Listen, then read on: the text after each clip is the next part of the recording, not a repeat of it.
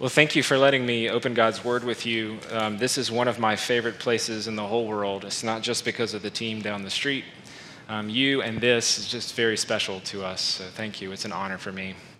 Um, if you would, turn in your Bible to Mark chapter nine, verses fourteen through twenty-nine. Uh, that's going to be um, in your pew Bibles on page eight forty-four, and I should turn there myself.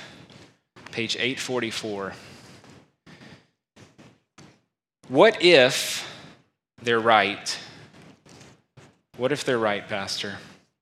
She called me one day out of the blue. I didn't know who she was. She said, look, you don't know me. I'm in a really desperate place, and I need a meeting with you. The next morning, she limped into my office. She was leaning heavily on a cane. Um, to look at, at her, you would know something, um, something was very wrong. Her face was pale and sickly. Her hair was thinning. I'm in chronic pain, she said. I cry uncontrollably. My husband is a hard man. Our marriage began to unravel when I met Jesus a few years ago. I can barely walk without this cane, and I'm only fifty years old. I can't find the strength to get out of bed most days, and I'm wondering if I'm missing out on my children's lives. We spoke for a while, and I asked her story and why she would contact a Christian pastor like me, and she had told me that she had been in a Bible study with some very well-meaning Christian women who were telling her a not-so-Christian message.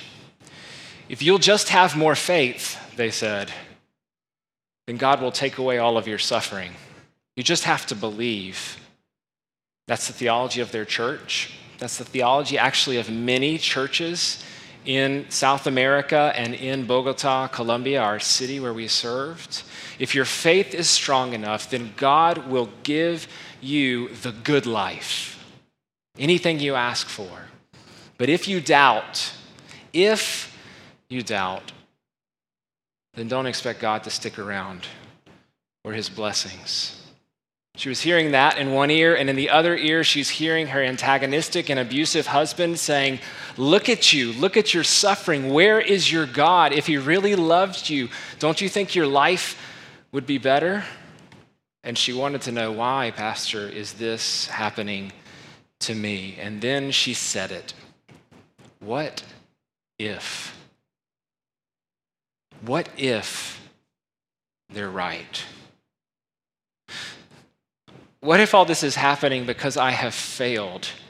What if God is too weak to help me? What if my faith is too weak? What if? Is that a question that is a part of your Christian journey? What if? To be honest, um, I've been around churches long enough that I that I notice some churches are not very good at answering that question, at dealing carefully and graciously with iffy people, wanting to know what what if. But there's really good news for you this morning. Jesus invites us to walk down the mountain where this unspeakably holy, glorious transfiguration that you'll learn about next week just happened, to walk down the mountain to a crowd of people of chaos, a daddy and his boy who's writhing in agony because of a demon possession. And Jesus says, go ahead, ask me that question. What if? Listen to his answer. Mark nine, starting in verse fourteen. And when they came to the disciples, they saw a great crowd around them and scribes arguing with them. And immediately all the crowd, when they saw him, were greatly amazed, and they ran up to him and greeted him. And he asked them, what are you arguing about with them? And someone from the crowd answered him, Teacher, I brought my son to you, for he has a spirit that makes him mute. Whenever it seizes him, it throws him down, and he foams and grinds his teeth and becomes rigid. So I asked your disciples to cast it out, and they were not able. And he, Jesus, answered them, O faithless generation, How long am I to be with you? How long am I to bear with you? Bring him to me. And they brought the boy to him. And when the spirit saw him, immediately it convulsed the boy, and he fell on the ground and rolled about, foaming at the mouth. And Jesus asked his father, how long has this been happening to him? And he said, from childhood. And it's often cast him into the fire and into water to destroy him. But if you can do anything, have compassion on us and help us. And Jesus said to him, if you can, all things are possible for one who believes. Immediately the father of the child cried out and said, I believe, help my unbelief. And when Jesus saw that a crowd came running together, he rebuked the unclean spirit, saying to it, you mute and deaf spirit, I command you, come out of him and never enter him again. And after crying out and convulsing him terribly, it came out and the boy was like a corpse, so that most of them said, he's dead. But Jesus took him by the hand and lifted him up, and he arose. When we had entered the house, his disciples asked him privately, why could we not cast it out? And he said to them, this kind cannot be driven out by anything but prayer. Let's pray. Lord, would the words of your servant's mouth and the meditation of all of our hearts here in this room or wherever we're watching and listening, would these things be pleasing in your sight? Our Lord, our rock, our Redeemer, help us, Jesus, we pray in your name. Amen. What if? What if I fail? When the inner circle, back to the, the text I just read to you, when the inner circle of disciples was coming down the mountain from the transfiguration with Jesus, the first thing they found at the base was this big, loud crowd of people. And there was an argument in the middle of this crowd. It was the other nine disciples, and they were arguing with the scribes, these experts in the Jewish law. It's Jesus' go-to guys versus the know-it-alls of their day. Jesus interrupts the argument, and he asks in verse sixteen, what are you arguing with them about? The disciples don't answer. The scribes don't answer. A desperate dad answers. Verses seventeen, eighteen. Teacher, I brought my son to you, for he has a spirit that makes him mute. Whenever it seizes him, it throws him down, and he foams, and he grinds his teeth, and he becomes rigid. So I asked your disciples to cast it out, and they were not able. There's the clue as to why they were arguing, the disciples and the scribes. It's because the disciples couldn't drive out this demon who had possessed this boy. And the scribes weren't feeling feelings of compassion towards the boy and his father. They were feeling feelings of superiority and arrogance and giving the disciples a sort of nana-nana-boo-boo. You're not strong enough to cast out this demon. You've failed. Where is all your power now? It's really sad how compassionless their hearts are. So who's winning this argument? Well, it's not the disciples. It's actually not the scribes either. It's the evil one, Satan himself, whose demons exist to mutilate and destroy the image of God by mutilating and destroying image bearers like this boy. That's who's winning the argument. Who's losing? Well, this boy, who's just waiting for another seizure to grip him.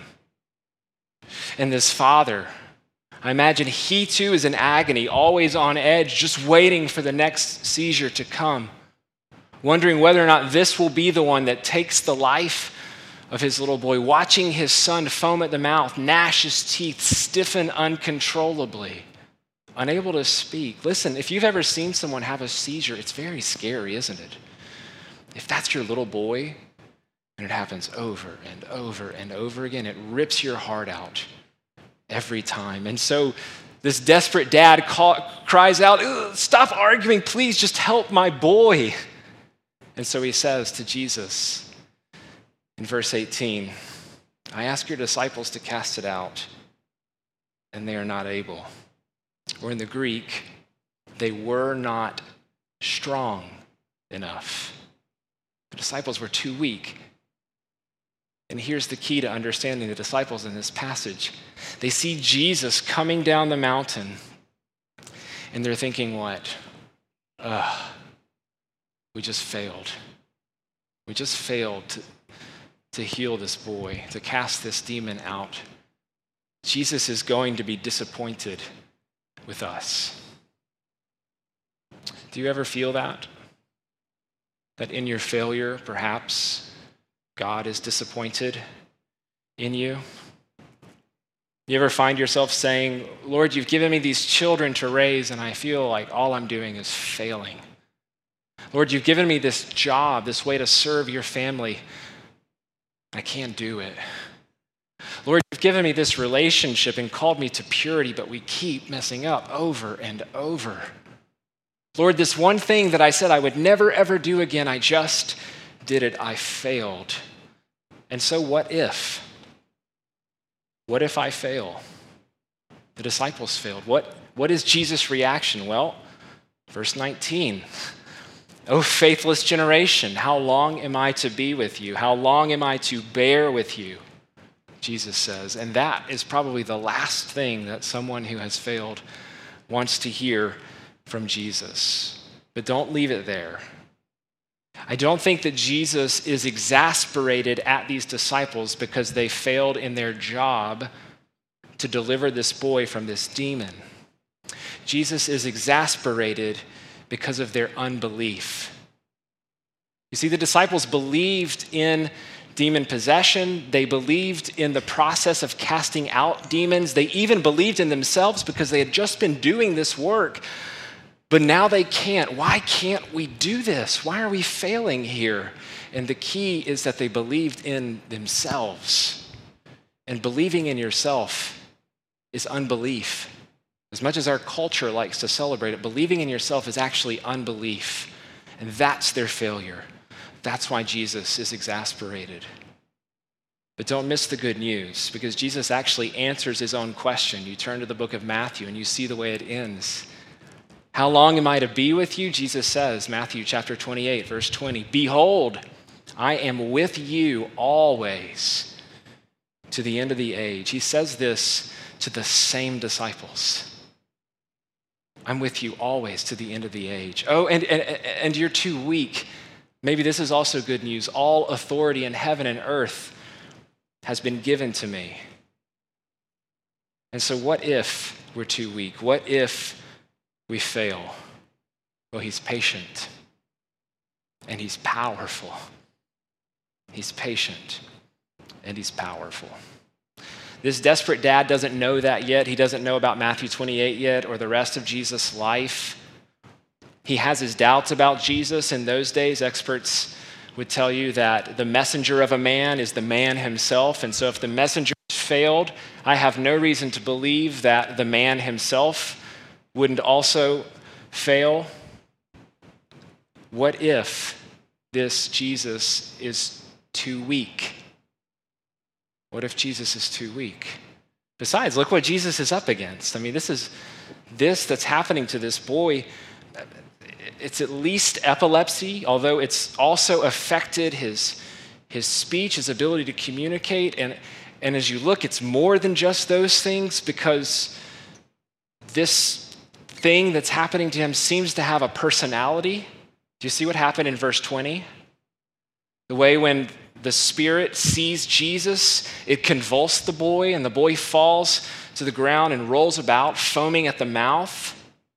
And to make the diagnosis even more dire, the dad says, yeah, it does that, and it also tries to kill him. It tries to throw him in the fire. It tries to drown him in the water. This is a heavyweight fight, because Jesus is up against evil personified, a demon who is hell-bent on destroying this boy. And so the desperate dad asks in verse twenty-two, but if you can do anything, have compassion on us and help us. Now, Mark, the writer of this gospel, wants us to remember another time when this kind of thing happened. Back in chapter one, verse forty, the man uh, who is suffering under leprosy, he asked Jesus a question. The way he asked goes like this: if you will, you can make me clean. Did you notice the difference? If you will, but the desperate dad here says, if you can. Jesus is saying all things, all things are possible for, for one who believes if you can. Nothing is out of Jesus' power.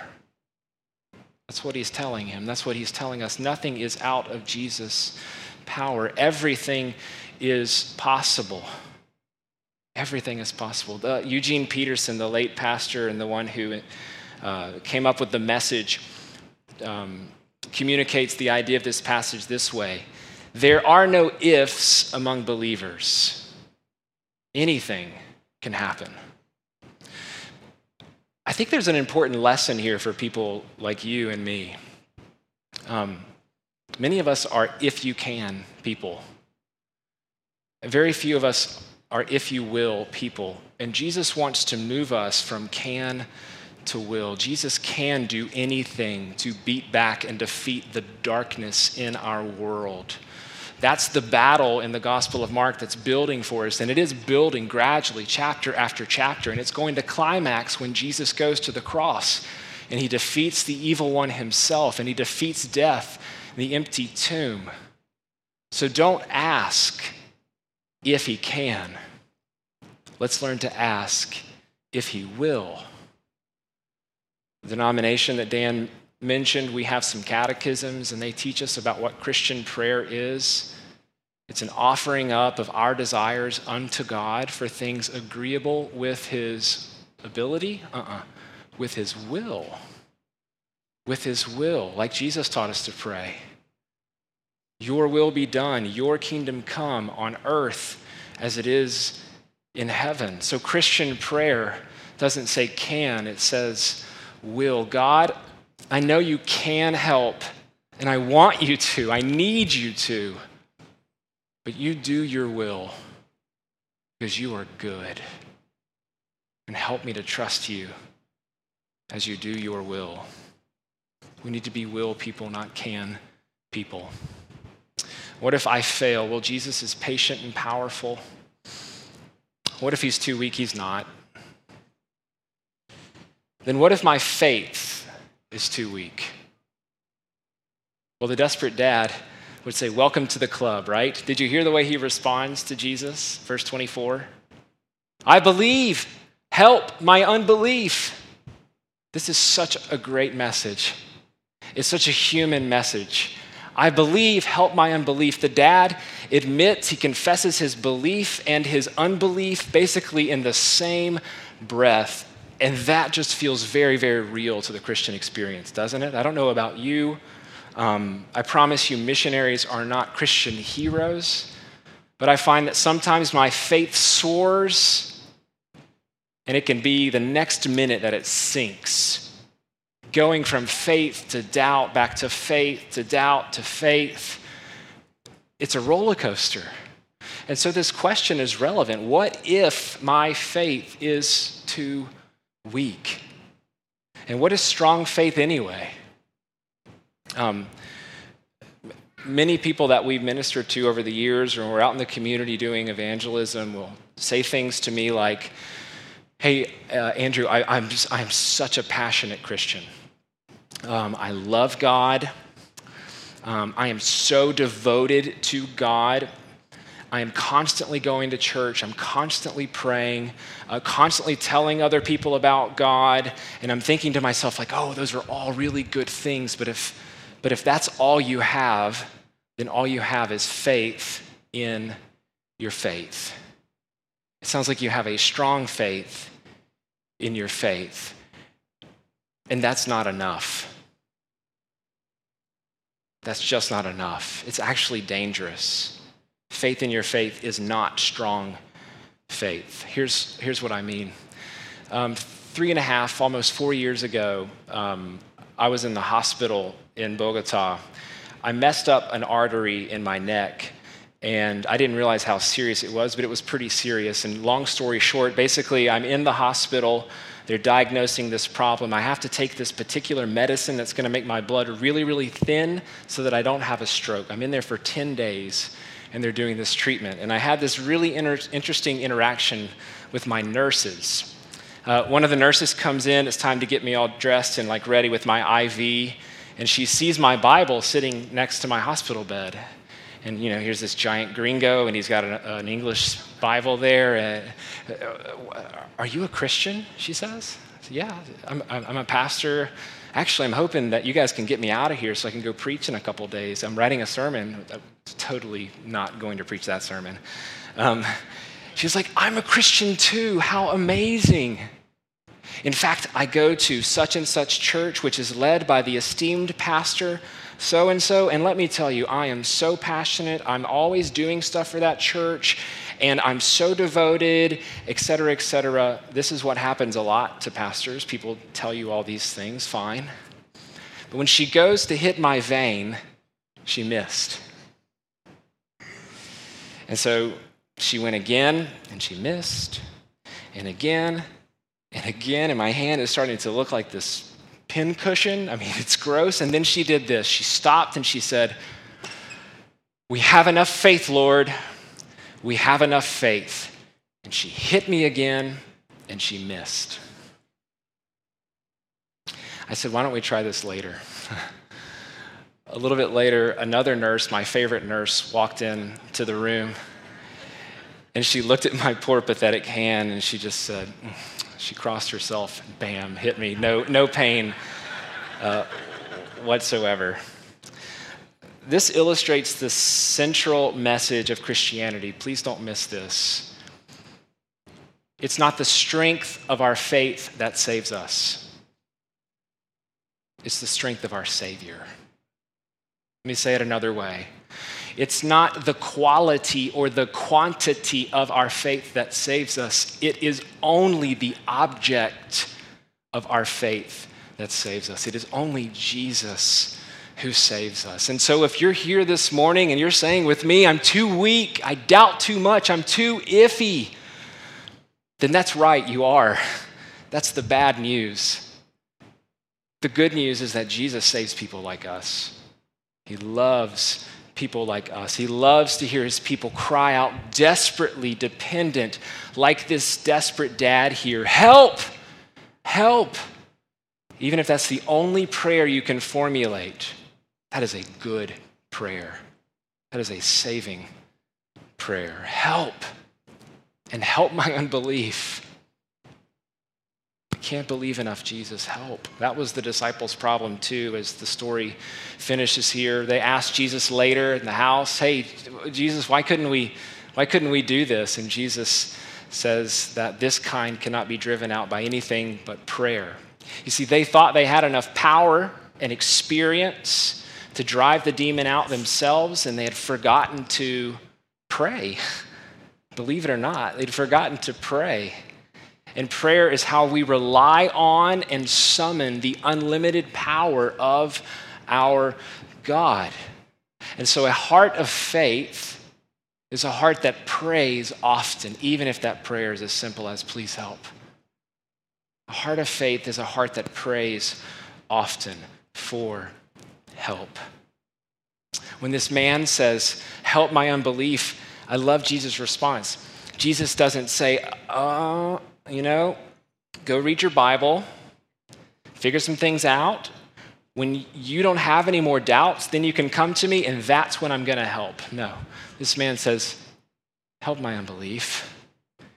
And Jesus goes to action, right? You mute and deaf spirit, he says, I command you, come out of him and never enter him again. Hear the power in Jesus' voice. After crying out and convulsing him terribly, it came out and the boy was like a corpse, so that most of them said, he is dead. But Jesus took him by the hand and lifted him up, and he arose. It's a miracle. It's unbelievable. The boy is healed, liberated, free, whole again. The dad is free. Wow, my son, I have him back. They can speak to each other. He can hear his son say, I love you, Dad. Jesus had defeated evil, and in the process alluded to the greater defeat to come. Because you see what it took for this boy to be delivered from evil, right? He almost died. People thought he was dead. Look, we are so messed up that in order for us to be delivered from evil, Jesus actually had to die. Spiritually, emotionally, physically, he had to suffer under his Father's wrath on the cross. And he did it so that, Romans ten, everyone who calls on the name of the Lord will be saved. That's the ultimate cry for help. Help, Lord. Okay. Salvation through Christ, his finished work, his empty tomb. All who call out help to God will be saved. So what if? What if I fail? Well, he's patient and powerful. What if he's too weak? He's not. Then what if my faith is too weak? Welcome, welcome to the club. Actually, welcome to the church. That woman in my office that day, um, she learned to cry out for help. Um, actually, she learned to cry out for help in a beautiful way because she began for the first time in her life to be freed by the love of God. To know that God is never going to love her more or less than he already does in his son Jesus, and she's free to lead with a limp, to tell people how needy and dependent she, she is. And when you lead a church and you find people like that, you say, why don't you lead a Bible study? Because we need people like you leading Bible studies. And so she did. She began to flourish. And it's not because she led with her strength, it's because she led with her weakness and her dependence on Jesus. If you ever have the opportunity to watch this very short documentary by E S P N called Catching Kayla, you should. It's about Kayla Montgomery. Um, she was the fastest girl in all of high school sports in my home state of North Carolina. Uh, which is amazing because at age fourteen, she was diagnosed with M S, with muscular sclerosis. Uh, for most people, that sort of diagnosis would end your sports career, but not for Kayla. She wanted to fight. She wanted to win. She wanted to compete. So she fought hard through her disease. And actually, she discovered something fascinating, that her disease actually helped her to run fast. Because the way the disease worked on her body is that about a mile into the race, her legs would go totally numb.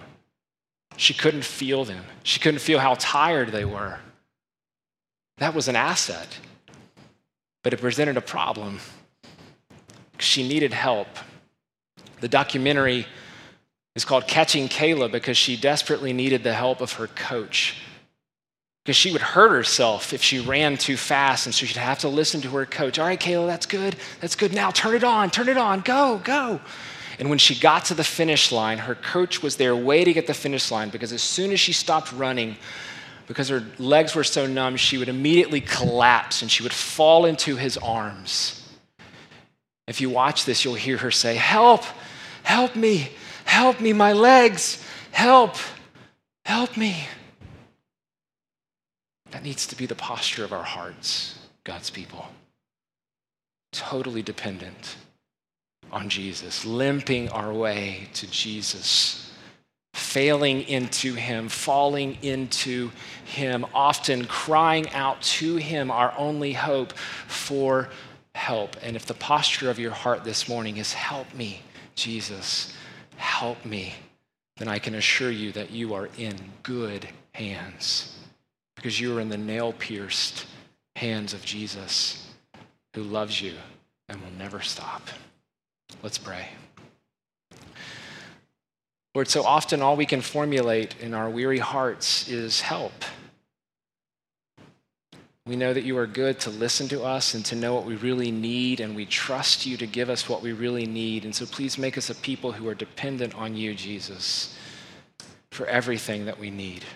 By your Spirit, do this work in our hearts as we pray in your name.